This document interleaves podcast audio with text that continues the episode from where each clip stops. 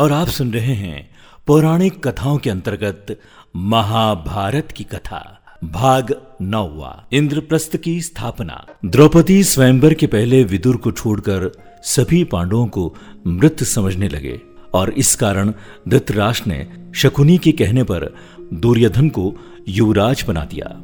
द्रौपदी स्वयंवर के तत्पश्चात दुर्योधन आदि को पांडवों के जीवित होने का पता चला। पांडवों ने कौरवों से अपना राज्य मांगा, परंतु गृह युद्ध के संकट से बचने के लिए युधिष्ठिर ने कौरवों द्वारा दिए गए खंडर स्वरूप खांडव वन आधे राज्य के रूप में प्राप्त किया। पांडवों की पांचाल राजा द्रुपद की पौत्री द्रौपदी से विवाह उपरांत मित्रता के बाद वे काफ़ी शक्तिशाली हो गए थे। तब हस्तिनापुर के महाराज धृतराष्ट्र ने उन्हें राज्य में बुलाया। धृतराष्ट्र ने युधिष्ठिर को संबोधित करते हुए कहा, हे कुंती पुत्र, अपने भ्राताओं के संग जो मैं कहता हूँ सुनो।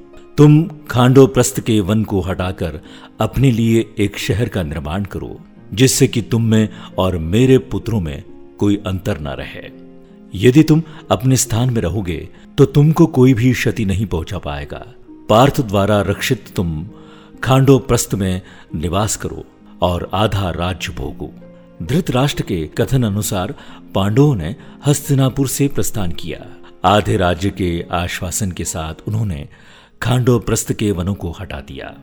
उसके उपरांत पांडवों ने श्री कृष्ण के साथ मय दानों की सहायता से उस शहर का सौंदर्यकरण किया। वो शहर एक द्वितीय स्वर्ग के समान हो गया।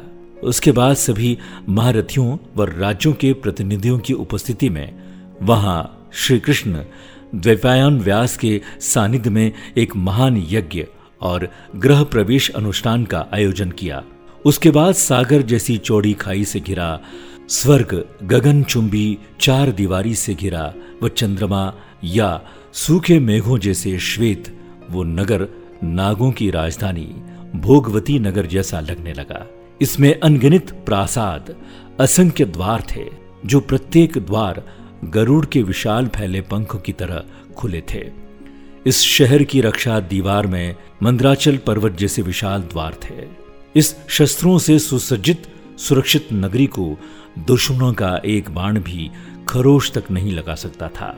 उसकी दीवारों पर तोपें और शंख ध्वनिया रखी थी, जैसे दुमही सांप होते हैं। बुर्जियों पर सशस्त्र सेना के सैनिक लगे थे। उन दीवारों पर वृहद लोह चक्र भी लगे थे। यहाँ की सड़कें चौड़ी और साफ़ थी। उन पर दुर्घटना का कोई भय नहीं था। भव्य महलों, अट्टालिकाओं और प्रसादों से सुसज्जित ये नगरी इंद्र की अमरावती से मुकाबला करती थी। इस कारण इसे इंद्रप्रस्थ नाम दिया गया था। इस शहर के सर्वश्रेष्ठ भाग में पांडवों का महल स्थित था। इसमें कुबेर के समान खजाना और भंडार थे। इतने वैभव से परिपूर्ण इसको देखकर दामिनी के समान आँखें चौंधिया जाती थीं। जब शहर बसा तो वहाँ बड़ी संख्या में ब्राह्मण आए, जिनके पास सभी वेद शास्त्र इत्यादि थे। वह सभी भाषाओं के पारंगत थे। यहाँ सभी दिशाओं से बहुत से व्यापारी गण पथारे उन्हें यहाँ व्यापार कर धन संपत्ति मिलने की आशाएँ थी। बहुत से कारीगर वर्ग के लोग भी यहाँ आकर बस गए। इस शहर को घेरे हुए कई सुंदर उद्यान थे, जिनमें असंख्य प्रजातियों के फल और फूल इत्यादि लगे थे। इनमें आम्र, अमरतक, कदम्ब, अशोक, चंपक, पुनंग, नाग, लकुचा, पनासा, सालस और तालस के वृक्ष थे। तमाल, वकूल और केतकी के महकते पेड़ थे। सुंदर और पुष्पित अम्लक जिनकी शाखाएँ फलों से लदी होने के कारण झुकी रहती थीं। लोध्र और सुंदर अकोल वृक्ष भी थे। अंबु पटाल, कंजुक, अतिमुक्ता, करविरस, पारिजात और ढेरों अन्य प्रकार के पेड़ पौधे लगे थे। अनेकों हरे भरे कुंज यहाँ मयूर और कोकिल ध्वनियों से गूंजते रहते थे। कई विलास ग्रह थे जो कि शीशे जैसे चमकदार थे। और लताओं से ढके थे। यहाँ कई कृत्रिम टीले थे और जल से ऊपर तक भरे सरोवर और झीले।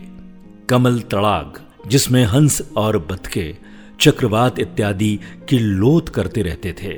यहाँ कई सरोवरों में बहुत से जलीय पौधों की भी भरमार थी। यहाँ रहकर शहर को भोग कर पांडवों की खुशी दिनों दिन बढ़ती गई थी। भीष्म पितामह और धृतराष्ट्र के अपने प्रति दर्शित नैतिक व्यवहार के परिणाम स्वरूप पांडवों ने खांडो प्रस्थ को इंद्रप्रस्थ में परिवर्तित कर दिया।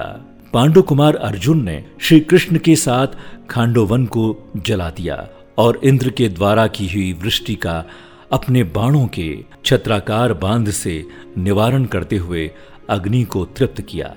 वहाँ अर्जुन और कृष्ण जी ने समस्त देवताओं को युद्ध में परास्त कर दिया।